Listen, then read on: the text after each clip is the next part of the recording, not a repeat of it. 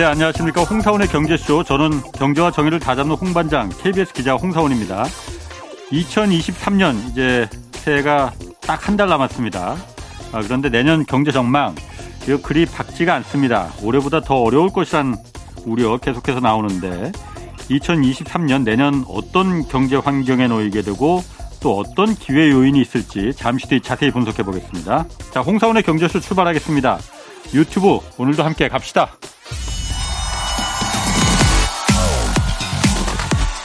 대한민국 경제 오디션 메가 경제스타 K 여러분 경제가 어려워서 힘드시죠? 그래서 준비했습니다. 대한민국 경제 오디션 메가 경제스타 K 힘든 경제 상황을 이겨낸 감동 스토리 우리 가정의 특별한 경제 공부법 슬기로운 투자 아이디어 경제와 관련된 이야기라면 모두 모두 환영합니다. 총 상금 6천만 원을 준비했습니다. 여러분의 많은 참여 기다립니다. 이 프로그램은 당신의 투자의 길을 춤추게 하는 새로운 투자 플랫폼 탱고픽에서 함께합니다.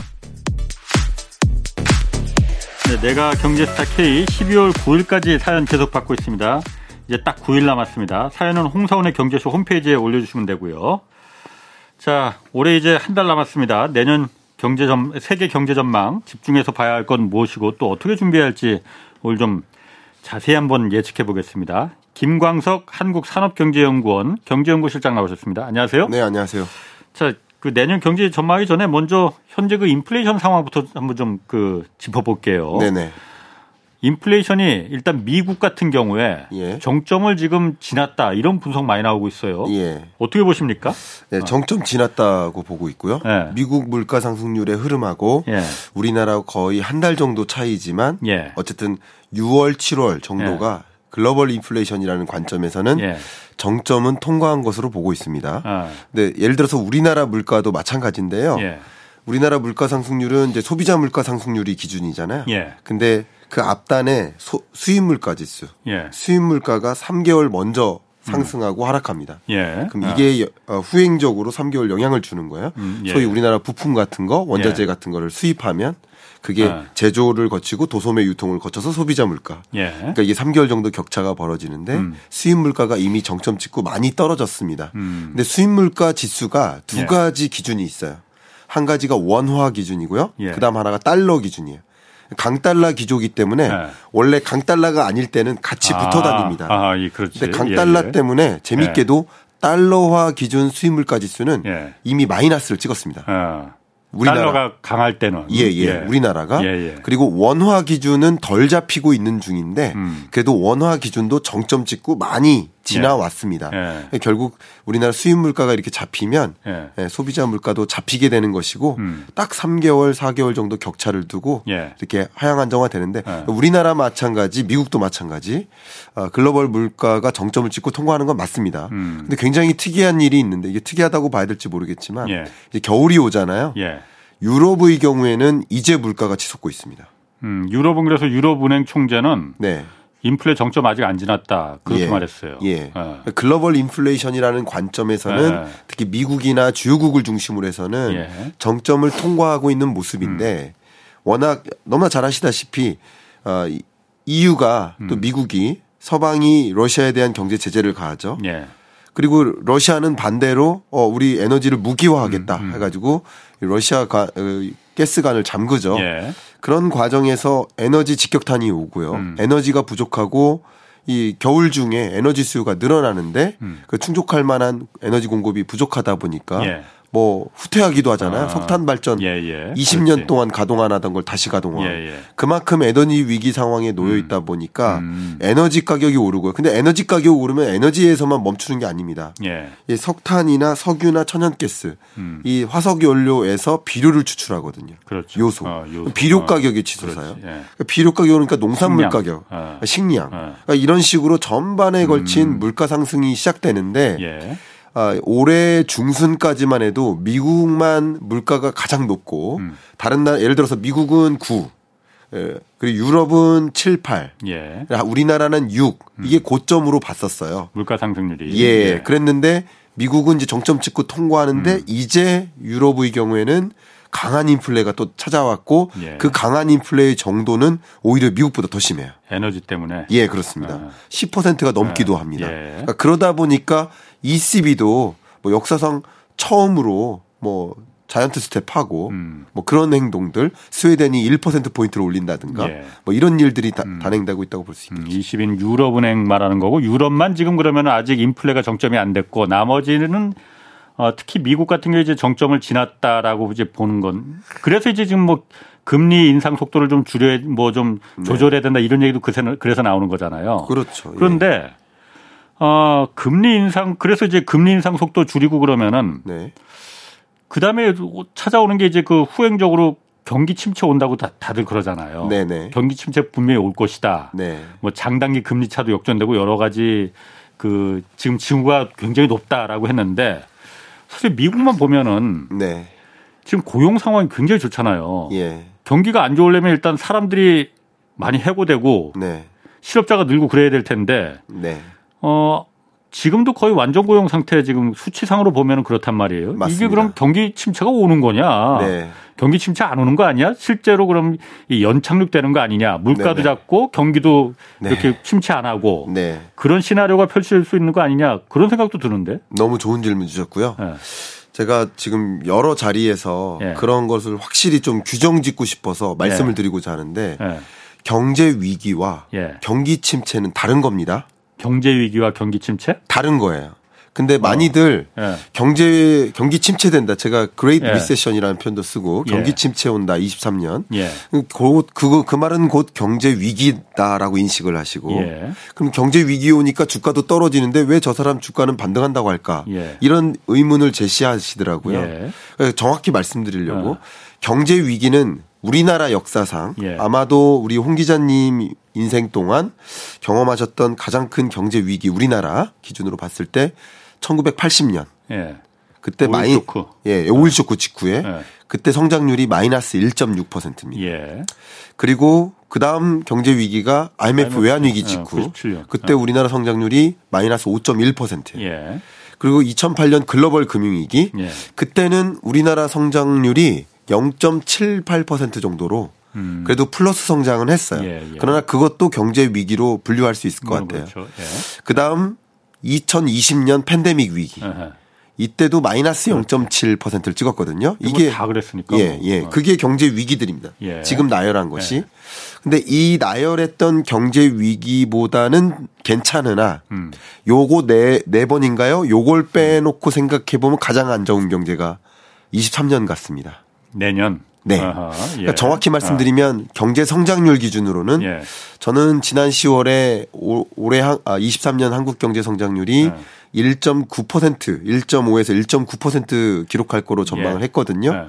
그리고 지난달에 KDI는 1.8%로 전망했고 이- 지난주에 한국은행은 1.7%로 전망합니다. 예, 예. 그러니까 이 성장률은 이 1%대 성장률은 음. 소위 2%라는 잠재 성장률. 우리 우리나라 잠재 성장률이 2에서 2.5인데요. 네네. 그 잠재 성장률을 밑도는 경제니까 이것은 경기 침체에 해당되고요. 예, 예. 아, 그냥 여러분 가늠하시기 좋게 말씀드린다면 1%조차 안 될 때 성장세가 음. 특히 마이너스를 찍을 때는 경제 위기고요. 마이너스 성장세와 비슷한 흐름 그 정도 그 정도의 느낌이 경, 경제 위기죠. 음. 그러니까 경제 위기와 그러니까 경제 위기는 여러분이 체감적으로는 V자로 큰 충격이 있다가 예. 그래도 다시 돌아오는 음. 흐름. 예. 그러니까 V자 충격. 예. 근데 경기 침체는 L자로 꺾여 나가는 흐름. 음. 장기 둔화. 아, 예. 그래서 이제 조금 날씨랑 비유를 한다면 폭풍우가 막 쏟아지는 게 경제 위기고요. 아. 가랑비지만 그것에 계속 젖으면 오히려 감기 걸리기 더 쉽죠. 아, 아, 예. 약간 그런 느낌이 경기 침체죠. 아, 예. 아마 아. 그러시면 이제 어, 이해가 어, 되실 것 같습니다. 예. 그러니까 이 금리라는 면에서 이제 고점을 놓, 고 봤을 때 아. 이미 6개월 정도 선행하는 것으로 여러분 알- 알고 계시잖아요. 그렇죠. 제가 그 자리에서 예. 말씀드렸고 그리고 이제 6개월이 이제 안 남은 거예요. 그러니까 예. 금리라는 것은 이미 선반영 되면서 예. 다시 주식시장으로 돈이 몰리고 있는 모습이에요. 많이는 아니지만. 예. 근데 경기 침체가 걱정되니 경제 위기가 아니라 경기 침체가 걱정이 되기 때문에 음. 예. 그렇기 때문에 이제 기업들이 실적이 좋지 않겠구나. 음. 그러니까 주가가 반등하기가 뚜렷하게 만들기 어려운 국면. 예. 이제 그렇게 되면 이제 좀 이해가 되실 것 같습니다. 어, 아니 그런데 제가 그 아까 물어본 거는 네. 일단 고용 미국의 우리나라 아, 네, 말고 네. 미국의 고용이 너무 좋잖아요. 네. 일단 미국의 경제 위기든 경기 침체든 와야만이 그다음에 그게 전 세계를 다른 데로 다 맞습니다. 이제 파급 효과가 여- 영향을 미치는 거잖아요. 네네. 미국의 경기 침체, 경기 경제 위기가 네. 올 거냐? 좋습니다. 지금 고용이 너무 좋잖아요. 네. 안 올 것 같은데 이거 봐서는. 좋은 질문 주셨습니다. 네. 그러니까 경기 침체라는 단어를 네. 제가 함부로 쓰지 않는 이유가 또 역시 네, 네. 정의를 잠깐만 더 내려드릴게요. 네. 그 23년에 온다라고 제가 지난번에 네. 출연했을 때 말씀드렸죠. 아, 22년은 경기 침체 아니다. 둔화다. 음. 그리고 23년이 침체다. 예. 국면의 전환이 그렇게 전개된다. 예. 둔화는 플러스에서 제로를 향할 때, 음, 음. 제로에서 마이너스로 들어가는 게 그거는. 이게 침체고요. 예. 그 마이너스 국면이 너무 심각할 어. 때가 위기다. 이렇게 어. 보시면 좀 규명이 야. 좋으실 것 같아요. 예, 예. 근데 경기 침체는 아직 안 왔다라고 했기 때문에 고용은 아직 안 온 거예요. 첫 번째. 아, 고용의 그 망가지는 건 아직 안 왔다. 안 왔죠. 그리고 고용이 망가지는 건 예. 실업률이 떨어지거나 실업률이 치솟거나 뭐 실업자가 치솟거나 어. 예. 뭐 고용률이 떨어지거나 하는 이런 성적표는 예. 아, 제가 보기에는 제가 그때도 말씀드렸지만 경기 후행적이기 때문에 그렇지. 예. 경기 침체가 오고 나서 예. 고용 침체가 오거든요. 그렇죠. 예. 기업들이 투자를 위축시키면 음. 위축시키면서 어 우리 설비 투자 줄이자, 공장 좀 줄이자. 예를 들어서 예. 이런 사업 하지 말자.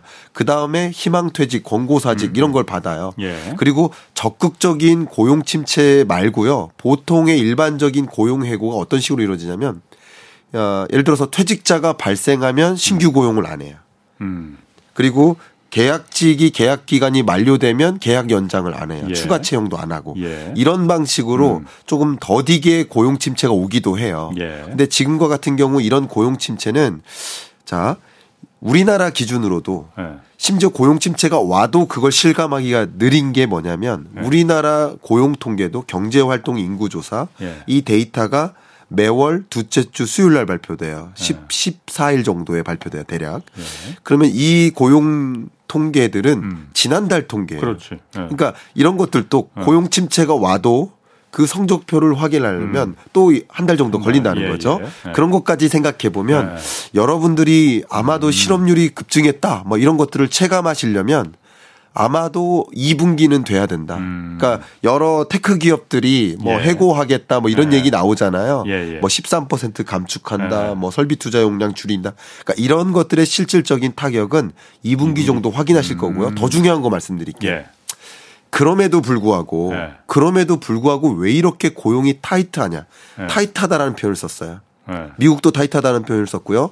지난주에 발간된 OECD 경제 전망 보고서에서도 네. 고용 시장 레이버 마켓이 타이트하다라는 표현을 네. 썼어요.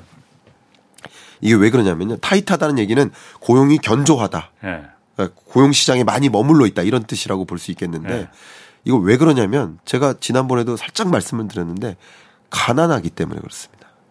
가난하기 때문에. 가난하기 때문에 그렇습니다. 이게 무슨 말이냐면요. 어, 적은 임금으로다 그러면 이라도 받고선 일하고 싶어서 맞습니다. 거. 고용 시장에 머물르고자 합니다. 아. 제가 지난 시간에? 그렇죠. 예. 지난 시간에 출연했을 때 말씀드린 것은 예. 우리나라 통계를 기준으로 말씀드렸는데 지금은 외국 통계를 좀 예. 비교해서 말씀드릴게요. 우리나라 통계 기준으로 제가 분석한 것은 예. 명목 소득은 그래도 유지되는데 음. 실질 소득이 줄어든다고 말씀드렸죠. 그렇죠. 예. 왜냐하면 물가가 너무 높으니까. 인플레 시기에는 원래 그렇습니다. 예, 원래 그렇습니다. 예. 여기다가 이자 상환 부담이 가중되니까 소비할 여력이 축소되고 가난해지는 거예요. 예. 그러니까 우리나라 가계 동향 조사 데이터를 가지고 말씀드린 거고 OECD에서 분석한 것은 실질 임금으로 비교를 했습니다. 예. 실질 임금이 헝가리 빼고 나머지 OECD 회원국들이 다 줄었어요. 어. 그 헝가리는 왜 늘었는지 제가 구체적으로 확인은 뭐 못했습니다만 그건 뭐 그렇다 치고. 어쨌든 어. 대부분의 OECD 회원국들이 예. 실질 임금이 줄었습니다. 줄었어. 예. 그럼 실질 임금이 주니까 고용 시장에 머무는 걸 그러니까 inactivity라는 지수가 있고요. 음. 이거는 이제 비활동성이라는 거죠. 그러니까 활동을 음. inactivity가 줍니다. 무슨 말이냐면 활동한다는 거예요. 음. 고용에 참여하려고 노력한다는 거예요. 가장 대표적인 게 쉬어슴 인구라고 있어요. 우리 비경제 활동 인구가 있고 음. 아, 예. 거기에 주력이 이제 쉬어슴 인구인데 쉬었다. 예. 어. 근데 그 쉬었음이라고 표기하는 항목이 있어요. 설문조사 예, 할 때. 예, 예. 근데 쉬는 인구가 주는 거예요. 예. 첫 번째. 그리고 어, 실업률이 주는 거예요. 예. 그것은 내가 고용 시장에 머물러 있어야 된다라고 판단하는 거예요. 예. 근데 예를 들면 이런 거예요. 그러니까 받는 임금을 낮춰서라도 그렇죠. 어. 받는 임금이 줄어들고 있기 때문에 이 인플레이션 네. 상황에서 견디기가 너무 힘드니까 네. 그냥 내가 소득을 계속 영위해야만 한다라고 네. 하고 있고 어 많은 예를 들면 제가 뭐 마이크로 하지만 제가 네. 만났던 지난 11월 달 만났던 미국 택시 기사분들이 한 15분 되는데 예. 15분 다 하나같이 뭐라고 하셨냐면 음. 투잡을 뛰고 있다라고 하셨어요. 이게 아마 이 통계랑 일맥상통한 개념이 있는 것 같아요. 예. 그렇게 좀 설명드릴 수 있을 것 같고요. 예. 뭐 여러 가지 또 중요한 변수들이 많이 있겠지만 실업자의 정의 예. 그리고 취업자의 정의가 있는데 예를 들면 제가 질문 한번 드려볼게요. 우리나라 취업자의 정의가 이게 제가 정의를 비판하는 건 아닙니다. 음. 근데 왜냐하면 이 정의가 매년 똑같았기 때문에 예. 이거 가지고 갑자기 문제 생겼다는 뜻이 아니라 예. 취업자의 정의가 음. 한번 여쭤볼게요. 아버지가 치킨 가게를 하시는데 음. 아, 아내가 혹은 예. 뭐 노는 아이가 음. 치킨집을 도와요. 배달 같은 걸 도와요. 예. 그러면 이 사람은 취업자입니까? 실업자입니까? 그냥 상식적으로. 그 아이나 그 아내는 그렇죠. 일단 취업자라고 소득이 있으니까 취업자로 분류가 되는 근데 거 소득 안? 받습니다. 아, 안 받고 그냥 소득 안 받아요. 그냥 예. 가 가게 사업이니까 그렇죠. 아빠 돈 버시는데 아. 내가 좀 도와드리겠다. 어, 그래서 일주일에 한 시간 일합니다. 만약에. 예, 예. 그러면 시업, 실업자일까요? 취업자일까요? 그거는 애매하긴 한데 예. 뭐 취업자로 분류되기는 좀 그럴 것 같긴 한데. 그러니까 우리 통념상으로는 뭐 백수다. 예. 그래서 아빠 일 도와준다 이렇게 하잖아요. 예. 통념상에는 그렇지만 예. 그 경제활동 인구조사 통계상으로는 음, 취업으로 되 예, 왜냐하면 예. 무급가족 종사자라고 해서 예. 취업자로 들어갑니다. 예. 그러니까 취업자 2,700만 명 있는데 그 중에 일부가 임금 근로자, 예, 우리 예. 기자님 같은 예. 그리고 비임금 근로자가 있고요. 예. 비임금 근로자의 절대적인 비중이 자영업자예요. 음. 그리고 무급가족 종사자. 음. 아, 이들이 다 취업자입니다. 그러니까 음, 아빠 도와주는 있다 이거군요, 그러니까. 그러니까 그러니까 뭐냐면 고용 시장이 어렵고 예. 또 녹록치 않은 경제 상황이다 보니까 이렇게 더 많은 인구가 그런 식으로라도 음. 그런 식으로라도 더 노동 시장에 편입되어 있다라고 저는 그 통계를 해석을 했어요. 음. 그러니까 저는 그렇게 해석을 했다는 예. 뜻입니다. 예. 그런 식으로 이 고용 이게 물가가 너무 높고 음. 또 이자 상환 부담이 커지고 뭐 이자를 또 갚고 원금도 갚아 나가야 되니까 부채를 예. 갚아 나가야 되니까 노동 시장에 유입되어 있으려는 그런 성향이 좀 강하면서 예. 노동 수요가 충분히 그러니까 예. 그 직장 아니고도 뭔가 다른 일을 해서라도 예. 어, 내 생계를 유지해야 된다라는 예. 그러니까 모두가 가난해지는 국면이니까 음. 또 좋지 못한 자기가 원하는 일자리가 아니더라도 예. 좀 버티기 위해 노동 시장에 참여하는 모습이다 예. 이렇게 좀 해석을 해봤습니다. 어, 그러니까 말씀하신 거는 그러니까 미국도 미국에 일단 미국으로 한정해서 봤을 때 굉장히 그 고용이라는 건 후행 지표라서 네. 아직 나타나려면은 진짜 본격적으로 막 실업자 수가 늘어나고 그러려면은 네. 벌써 나타나면은 벌써 경기 경기가 박살이 났어야 말이 된다. 어, 그렇죠. 그렇기 때문에 한 2분기 정도 뒤에 네. 그 실업 지표나 이런 거는 고용 지표는 아마 본격적으로 나타날 거다라. 지금 섣불리 생각하면 안 된다라는 거고. 예, 예. 맞습니다. 그러니까 제가 좀 정리를 한다면 어. 첫 번째는 아직 침체 안 온 거고요. 네. 올해는 둔하고 내년에 침체고 네. 고용 침체는 침체가 본격화되고 나서 또 발생하고요. 네. 세 번째는 그런 과정에서 이 고물가 경기 네. 침체니까 예. 이게 경험해 보지 못한 경기 침체예요. 예, 예. 고물가 경기 침체 상황이기 때문에 예. 노동 시장에 머물려는 경향이 예, 강하다. 예. 이렇게 한 세 가지 근거로 좀 설명드리고 싶습니다. 아까 그 단계를 둔화, 침체, 위기 이렇게 정리하셨잖아요. 네네. 그러면 일단 미국하고 하- 다른 미국하고 한국만 한번 좀 살펴보자고요. 네. 미국하고 한국은 처해 있는 상황이 조금씩 다릅니다. 네, 그렇습니다. 미국은 둔화, 침체 위기 중에서 어느 정도까지 그러면은 내년에 갈 가능성이 있습니까? 내년 저는 이제 미국 경제 성장률 기준으로는 IMF 경제 성장률 기준으로 아. 예. 미국과 유로존을 포함해서 예. 그걸 선진국 권역이라고 음, 하죠. 음. 이 선진국 권역이 유독 안 좋습니다. 예. 그러니까 뭐냐면 고물가와 고금리의 역습을 그대로 받는 나라들인가. 음. 예. 그리고 어떻게 보면 그 고물가가 찾아온 나라들인데 그 고물가에 대응하기 위해서 인플레이션 파이팅 하기 위해서 경기 침체가 필요하다고 봤던 그렇지. 네, 권역이죠. 예, 예, 상대적으로. 예, 예. 그러니까 그 경기 침체를 맞이하는 것인데 성장률로 봤을 때 1%로 떨어져요. 음. 그러니까 내년에. 예. 그러니까 세계 경제 성장률 기준으로 봤을 때는 2.7%로 떨어집니다. 음. 올해가 3.2, 내년이 2.7.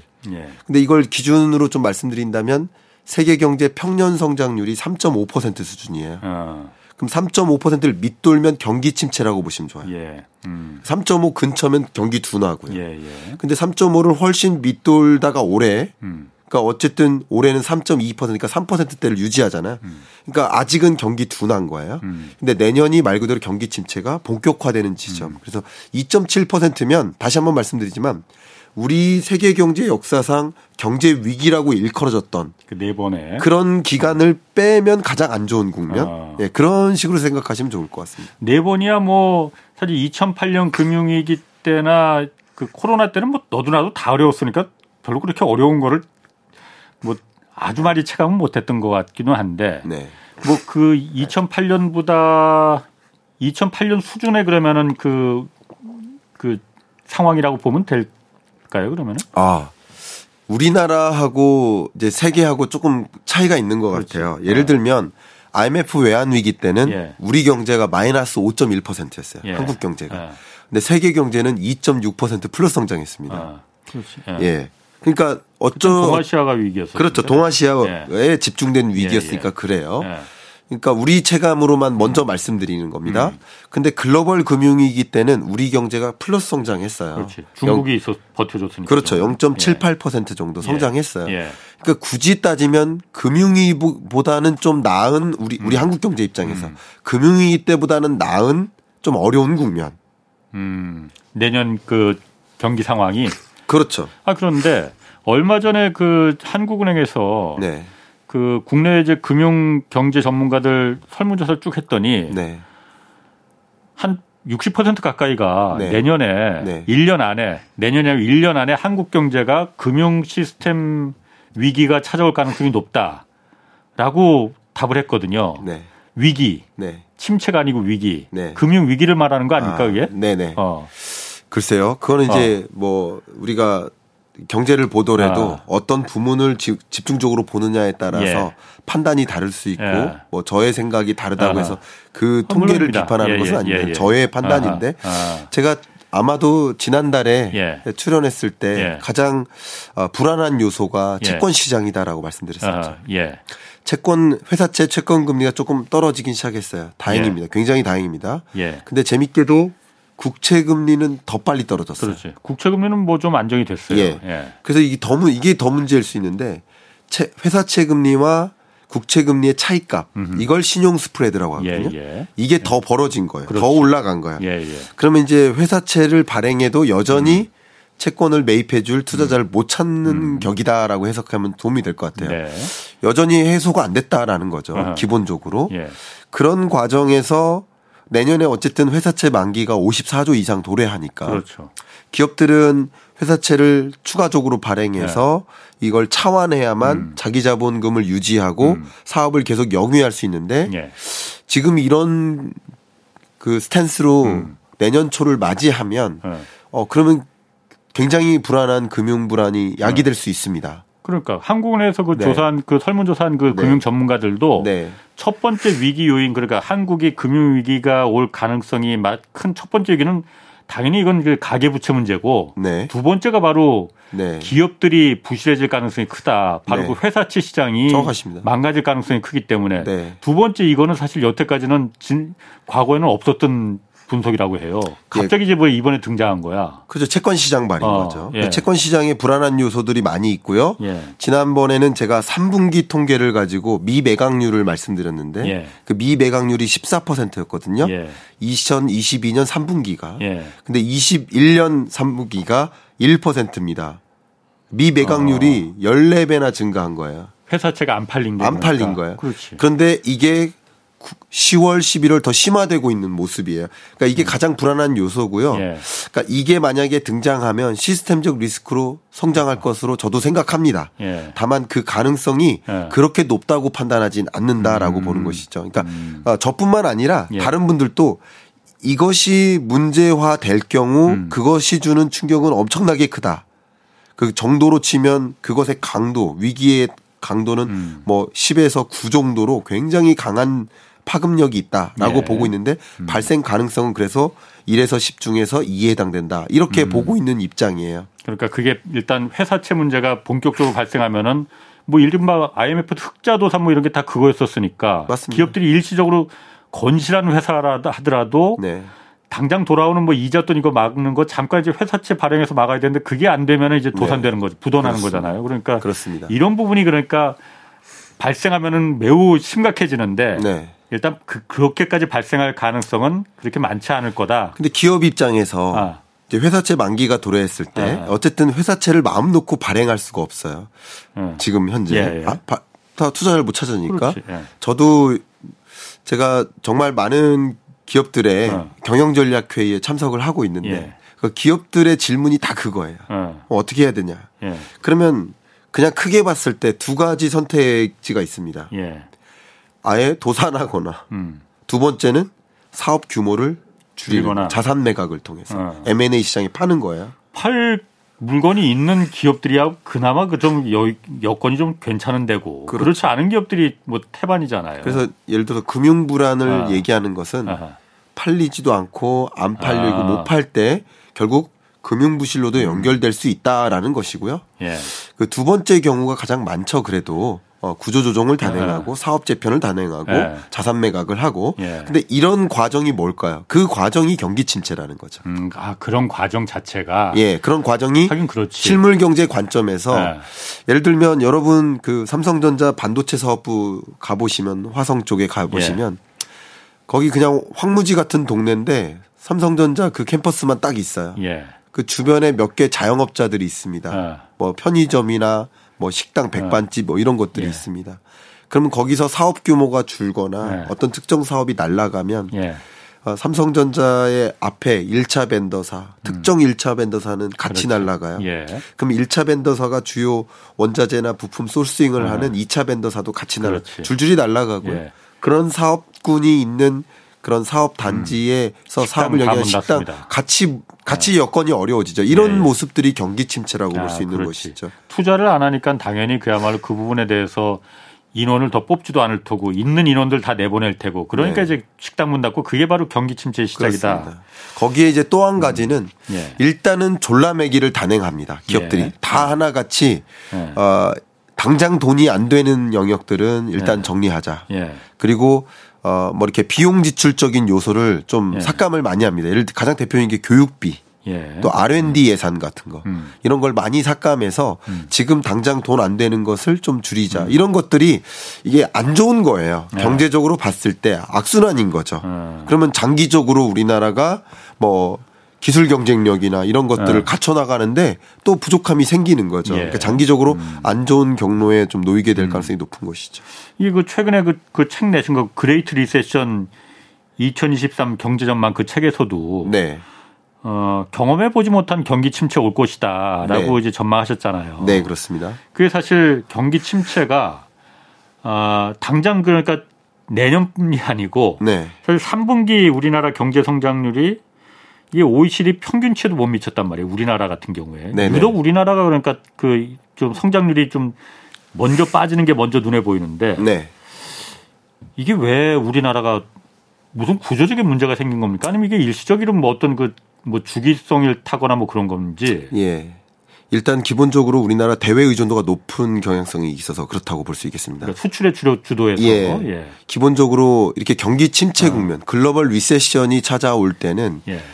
원래 교역량, 예. 그러니까 수출 증감률이 예. 더 급반등했다가 급락했다가 예. 뭐 이렇게 더 이제 진폭이 크겠죠. 예. 왜냐하면 예. 수출, 투자, 소비, 정부 지출 예. 이걸 다 합하면 그 물론 순수출로 예. 했을 때 이걸 합한 게 글로벌 GDP 아니겠습니까? GDP의 증감률은 당연히 이 각 부문별 음. GDP 각 부문별 어, 증감률보다는 완만하겠죠. 그러니까 예. 당연한 거일 수도 있어요. 근데 이것을 이제 무역 탄성치라고 합니다. 음. 기본적으로 세계 경제가 어두울 때 무역은 더 꺾이는 거고요. 음. 세계 경제가 호황을 맞이할 때 무역은 더 크게 증가하는 음. 그런 경향성을 보입니다. 근데 기본적으로 우리나라가 잘하든 못하든 상관없이 음. 무역 탄성치가 크게 꺾이는 구간, 경제가 안 좋고 무역은 더 크게 줄어드는 구간은 우리나라는 상대적으로 더 큰 충격을 받을 수밖에 없겠다라고 보고 있고요. 수출에 의존하는 게 워낙 크니까. 상대적으로 그렇게 아, 예, 생각해 볼 예. 수 있겠고요. 예. 그리고 우리나라 경제는 네. 제가 좀 안타까운 말씀을 좀 드려야겠지만 음. 물가 상승률이 예. 지금 올해 기준으로 5.1%로 현재 전망합니다. 한국은행이. 예. 그리고 내년 물가 상승률 음. 같은 경우도 3%대를 유지할 것으로 보고 있습니다. 근데 문제는 상반기예요. 음. 상반기 물가가 대략 4%대를 기록할 것으로 전망을 했습니다. 예. 근데 성장률은 밑돌고요. 1%대로 밑돌고 어. 물가는 4%대. 어. 제가 아마 연초에도 그런 말씀 드렸는데 22년 경제는 예. 체감적 스태그플레이션이다. 체감 2023년 아니 22년. 22년. 왜 그러냐면 아, 올해 그러니까 올해는. 체감적. 왜냐하면 체감적이라는 단어를 붙여야만 정의상 어. 맞다. 우리가 너무나 고물가를 느끼고 어. 우리가 느끼는 건 너무나 큰 저성장인 거예요. 어. 그러니까 소득은 줄고 물가만 올라가는 예. 체감적 스태그플레이션인데 음. 그런데 체감적을 빼면 안 됩니다. 왜냐하면 정의상 스태그플레이션이 아니라는 거죠. 수치상으로는 수치상으로는. 아, 왜냐하면 성장률이 어쨌든 그래 받쳐줬어요. 예, 잠재 성장률을 상회하니까. 예. 근데 안타깝게도 23년 상반기가 음. 정의상에도 스태그플레이션에 부합하는 경제. 체감적을 빼버린다 이거죠. 빼버리는 실제 음. 고물가와 저성장을 같이 만나는 음. 그러면 이게 경험해 보지 못한 경제거든요. 생각해 보시면 예. 근래 경제 속에서 우리는 예. 인플레이션을 경험하거나 음. 디플레이션을 우려하거나 예. 이런 모습이었지. 그 물가 상승률과 경제 성장률이 반대 방향으로 움직이는 예. 이런 국면을 본격적으로 만난 적은 없거든요. 어, 어. 그게 우리 경제 가장 어려운 부분이라고 볼 수 있겠죠. 그럼 다른 그 다른 OECD 국가들에 비해서 우리가 특히 더 지금도 어렵고 앞으로도 더더 어려워질 다른 나라보다 어려워질 이유가 너무 수출에 의존하고 있기 때문에 그리고 전 세계가 어쨌든 국제적으로 경기가 다 안 좋으니까는 서로 경기가 안 좋으니까는 서로 수입도 좀 덜 할 테고 네네. 쓰는 것도 덜 할 테고 그러다 보니까는 우리 같은 경우에는 뭘 팔아서 자꾸 우리 경기를 살려야 되는데 네. 팔리지가 않으니까 맞습니다. 더 어려워질 거라 이거죠 우리가. 그렇죠. 거기에 제가 뭐 오늘 주제는 아닐지 모르지만 제가 네. 평상시에 갖고 있는 한 가지 네. 생각이 그러니까 어쩌면 22년, 23년은 갑자기 찾아온 전쟁과 뭐 예. 코로나19의 여파와 예. 이런 것들로 인해서 어쩌면 일시적인 충격일 수도 있습니다. 근데 네. 이게 중장기적으로 안 좋은 고질병을 갖고 있는 사람한텐 그런 여파가 더 클 수 있다 이거죠. 예. 제가 무슨 말씀 드리려 하냐면 우리나라만이 갖고 있는 구조적인 문제가 있죠. 그게 바로 인구 문제죠. 인구 감소. 예. 예. 인구 감소와 고령화 이런 중장기적인 구조적인 문제가 어. 예. 2020년부터 본격화됐습니다. 왜냐하면 예. 2020년부터 cross dead cross가 있었거든요. 예, 예. 그 고령화 감소 시작했으니까. 감소 시작했고 예. 이제 인구 onus 시대가 된 거죠. 예. 인구 보너스 시대가 지난 거죠. 음. 거기에 이제 고령화가 본격화돼서 2025년 정도면 음. 말 그대로 지금은 이제 어 그 고령화 사회에서 음. 고령 사회 그리고 초고령 사회를 앞두고 있는 과정인데 예. 초고령 사회에 진입할 것을 보고 있습니다. 곧. 예. 그러니까 그런 것들이 우리나라의 역동성이 계속 꺼지는 음. 잠재 성장률이 계속 둔화되는 그런 국면으로 이제 장기적으로 가는 국면이었는데 예. 그런데 이제 외부적인 이런 충격에 더 이렇게 흔들리는 모습이지 않나. 예. 전 개인적으로 그런 생각을 갖고 어. 있습니다. 그래서 그러다 보니까는 내년에 한국 경제 성, 정, 그 성장률 전망치가 네. 계속 지금 나올 때마다 낮춰, 낮춰지게 조정되고 있잖아요. 그렇습니다. 지금 1%대로다가 아까도 잠깐 말씀하셨지만 1%대 조정하다가 네. 얼마 전엔 노무라 연구소에서는 마이너스로까지 지금 그 낮춰 잡았거든요. 마이너스 성장할 가능성이 있다 한국이. 네. 마이너스 0.7%가 0.8%로 잡았잖아요. 네. 이대로 그러면은 한국 같은 경우에 인구 문제도 있고 네. 어 옛날에 그 5, 5% 7% 하던 그 고성장 시대는 이제 잊어버려라. 저성장 고착화 되는 거 아니냐. 그럴 가능성이 있는 거예요? 저는 뭐 어. 안타깝지만 아, 그렇게 그래요? 보고 있습니다. 그러니까 뭐 저만 그런 게 아니라 예. 지난달에 이 KDI 경제전망실장님하고 대화를 오- 한 1시간 예. 넘게 나눴는데 예. 나눈 대화를 나눈 이유가 그 장기 전망 잠재 성장률 전망치를 발표했어요. 예. 그게 2050년까지 전망이고 그게 0.5%로까지 장기적으로 우리가 그냥 체질적으로 네. 저성장 고착화된다라고 전망을 했는데 예. 그게 좀 의아한 전망이 아니었었던 게 이미 몇 년 전에 코로나19 직전이었던 것 같은데요. OECD에서 잠재 성장률 전망치를 제시를 했어요. 음. 2050년까지 장기 전망을 했어요. 음. 근데 다른 OECD 회원국들은 그 성장률을 유지하는 느낌? 음. 예를 들어서 2에서 3% 수준. 근데 우리나라는 어, 그 전과 비교하면 음. 뭐 3%대에서 어 뭐 2.5, 2, 1.5, 0.5 뭐 이런 식으로 계속 하향 안정화되는 그런 흐름으로 전망을 하고 있습니다. 그러니까 가장 큰 원인은 그럼 그게 인구 인구 문제입니다. 예. 인구 문제밖에 없네. 예, 성장률을 예. 계산할 때 뭐 총 요소 생산성 뭐 있습니다. 자본 투입, 노동 투입 뭐 이런 음. 예, 것들이 있는데요. 그걸 보면 노동력 감소가 굉장히 큰 문제죠. 물론 기본적으로. 그렇죠. 노동력은 감소하고 그러면 노동력이 감소하면 거기서만 문제가 아니라 예. 인건비가 오르죠. 상대적으로. 예. 음. 그리고 1인당 부양해야 될 부양 부담은 가중되죠. 예. 한 명이 두 명의 고령자를 부양하다가 이제 한 명이 네 명을 부양해야 된다. 예. 이런 것들이 좀 뭐 국민연금 같은 게 가장 대표적인 예일 음. 것이고요. 그런 식으로 우리 경제가 역동성이 꺼져. 예. 저도 개인적으로 일본과 비교하는 걸 별로 안 좋아합니다만 음.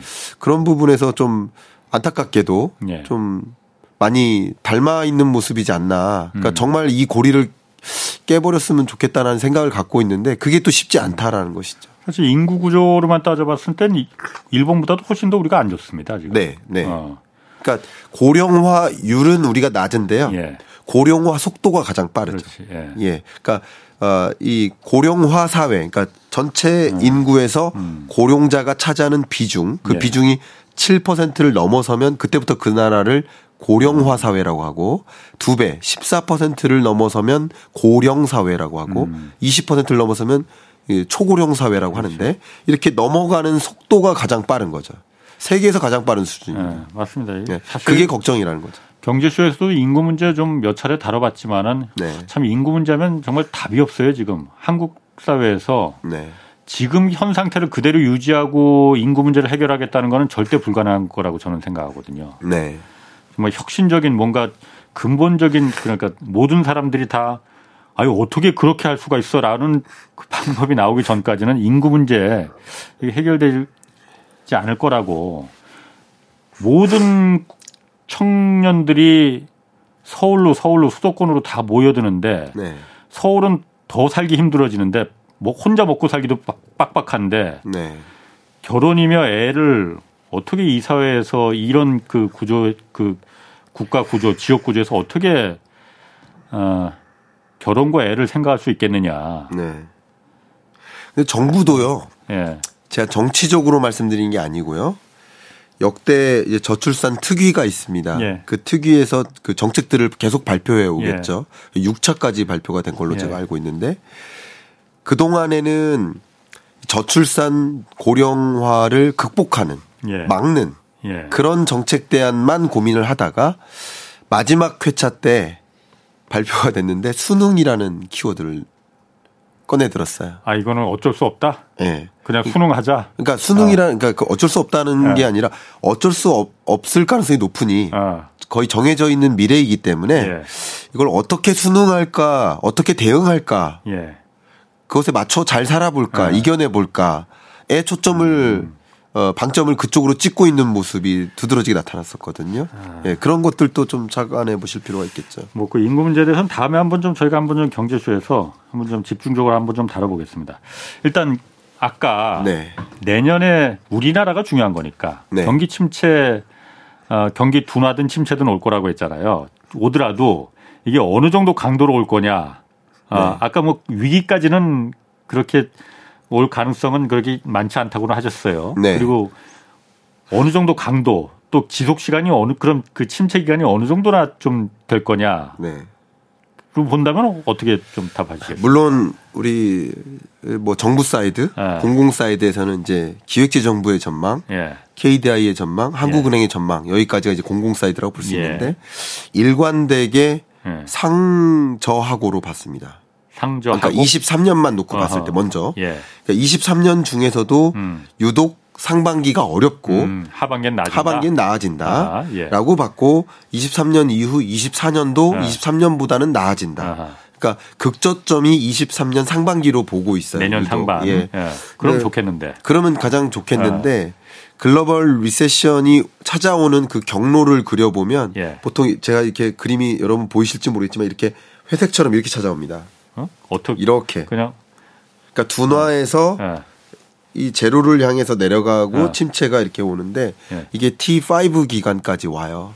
근데 이게 제가 얘기하는 게 아니라 BIS나 월드뱅크나 음. 또 IMF가 이런 식으로 예. 그동안에 있었던 리세션들을 어. 글로벌 리세션들을 어. 총합해 보니까 패턴이 그렇다. 패턴이 이거죠. 이렇게 오기도 하고 어. 이렇게 오기도 하고 예. 그래서 앞으로의 장기 전망이기 때문에 예. 과거의 역사에 비추어서 비교할 때가 어. 어, 가능성이 가장 높겠죠. 예. 그런 국면으로 봤을 때 지금 22년, 23년 어. 이 구간은 아직 제로까지도 안 온 거예요. 그래서 제가 계속 강조하는 게 둔화다라고 한 거예요. 둔화. 예, 예. 그래서 23년부터 어. 침체고 23년부터 침체가 시작되는 기간이라고 어. 봐요. 근데 예. 상대적으로 우리나라는 대외 의존도가 높은 국면이라는 건 다 동의하시잖아요. 예. 그런 국면이기 때문에 예. 글로벌 recession이 올 때 우리나라는 더 안 좋을 가능성이 높지. 예. 그러니까 반대로 생각해 본다면 글로벌 경제가 좋을 때는 우리 경제는 더 좋다라고 해석해 볼 수도 있어요. 예. 무조건 비관적으로 판단하는 게 아닙니다. 음. 근데 이렇게 안 좋은 국면에서는 더 안 좋을 가능성이 높다라는 것을 강조하는 거죠. 음. 근데 이런 와중에 그러니까 recession이 22년, 3년 어떻게 보면 시작점이라고 볼 수 있고 예. 이게 좀 더 장기화돼서 24년, 25년까지도 음. 녹록치 않게 이렇게 연결될 가능성이 높겠다. 물가 문제는 해결될지라도 예. 그 물가의 역습을 받는 거죠. 예. 차후적으로. 예. 그리고 고금리의 역습을 받는 거죠. 예. 그런 것들이 좀 마중물 역할을 하고요. 더더군다나 음. 22년 끝자락과 23년 상반기까지 강달러는 좀 주춤하지만 음. 엔화와 위안화 대비 우리나라 통화의 가치가 너무 강해가지고요. 아, 상대적으로. 예. 아, 그래서 우리나라는 이제 수출 시장에서는 경쟁하는 대상이 일본하고 중국. 일본하고 중국인데 예. 왜 그러냐면 주력 수출 품목이 완전히 예. 유사해요. 예. 그냥 1위부터 예. 15등 나열하면 뭐 반도체, 자동차, 자동차 부품, 석유화학 제품, 철강 이게 거의 유사합니다. 예. 그런 구조 속에서 음. 강달러이면 오히려 수출하기 좋아야 되는데 예. 수출 문을 닫는 것도 있지만 예. 상대적으로 중국하고 일본의 가격 경쟁력이 높아진 거죠. 그러니까 엔화나 위안화에 비해서 원화는 강원화 상대적인 강원화. 아, 그러니까 예. 수출 시장에서 더 어려운 거고요. 예. 예. 그리고 우리나라의 수출 구조만 놓고 볼게요. 이제는 음. 여러 가지 대외만 봤다가 우리나라 대내적인 수출 구조만 본다면 여러분 다 아시고 계시는 그 상식이 전체 수출 규모에서 반도체 혼자서 그렇지. 20% 예. 그리고 자동차와 자동차 부품 이게 2위, 4위 이렇게 되는데요. 음. 예. 이걸 합하면 11.7%예요. 음. 그러면 반도체, 자동차, 자동차 부품이 소위 말 그대로 30% 넘네. 내구재나 내구재 들어간 부품이기 때문에 예. 그러니까 내년 경제는 리세션이기 때문에 예. 세계 주요국 주요 기업들이 다 생산 설비 용량 줄이잖아요. 그렇죠. 예. 반도체가 물론 완제품에도 들어가지만 생산 설비에 들어갑니다. 음. 그러니까 반도체 수요가 줄어들고 디램 가격이 떨어지고요. 예. 그러니까 반도체 수출 자체가 20%나 차지하니까 음. 얘 혼자 떨어지면 다 같이 떨어지는 느낌이라고 볼 수 있고 예. 그다음 자동차나 자동차 부품도 마찬가지. 예. 경기가 안 좋을 때는 이런 교체 수요가 줄어요. 음. 21년에는 경기 쓰겠다. 21년에는 나름 pent-up demand 하면서 예. 자동차 수요가 급증했는데 23년처럼 기본적으로 예를 들면 이런 거죠.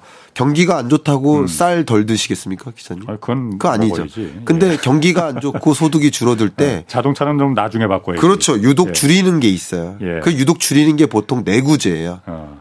자동차나 가전제품, 스마트폰 이거 좀 더 쓰자 이거죠. 예. 나중에 바꾸자.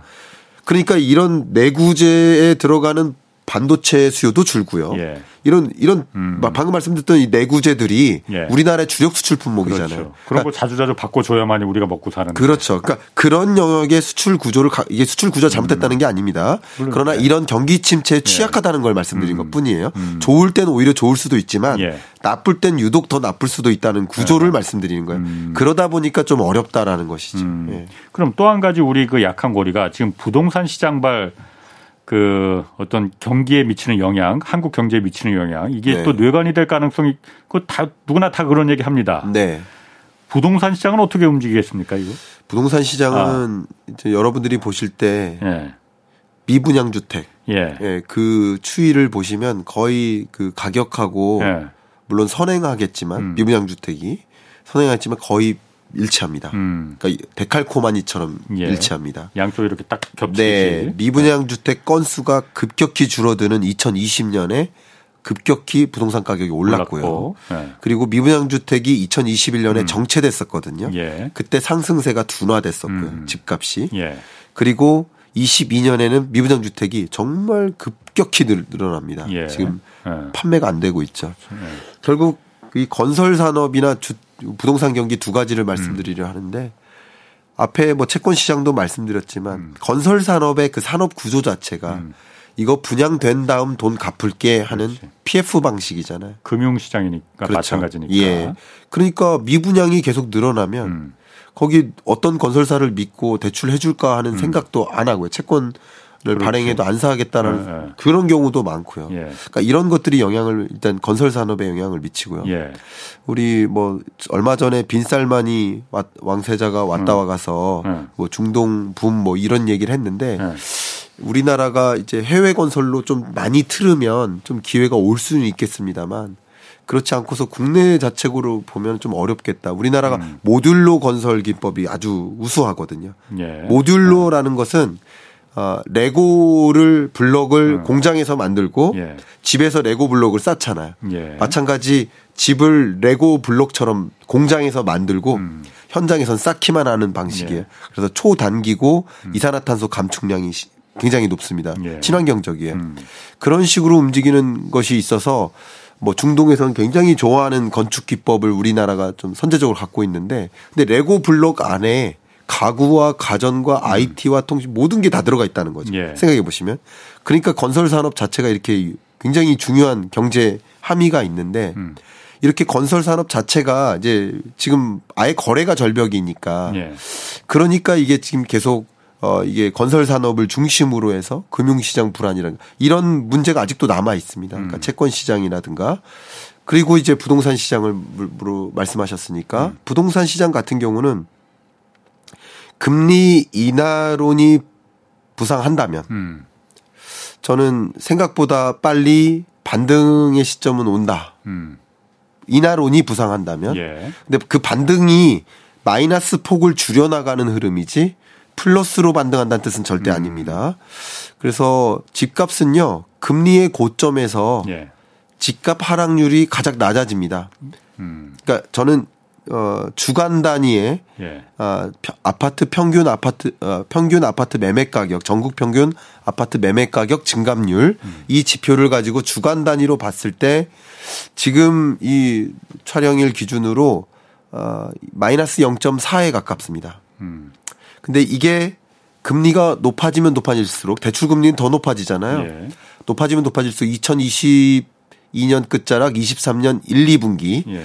이때까지는 계속 올라갈 가능성이 높죠. 예. 그 과정에서는 집값 하락률이 더 커질 겁니다. 예. 그러니까 마이너스 0.4에서 음. 마이너스 1에 가까운 수준으로 떨어질 겁니다. 예. 근데 이게 금리 인하론이라는 게 만약에 부상하면 음. 그 가능성도 있습니다. 저는 23년 8월 정도로 보고 있거든요. 잭슨홀 미팅 때 음. 인하론이라는 게 부상한 24년, 23년 23년 8월.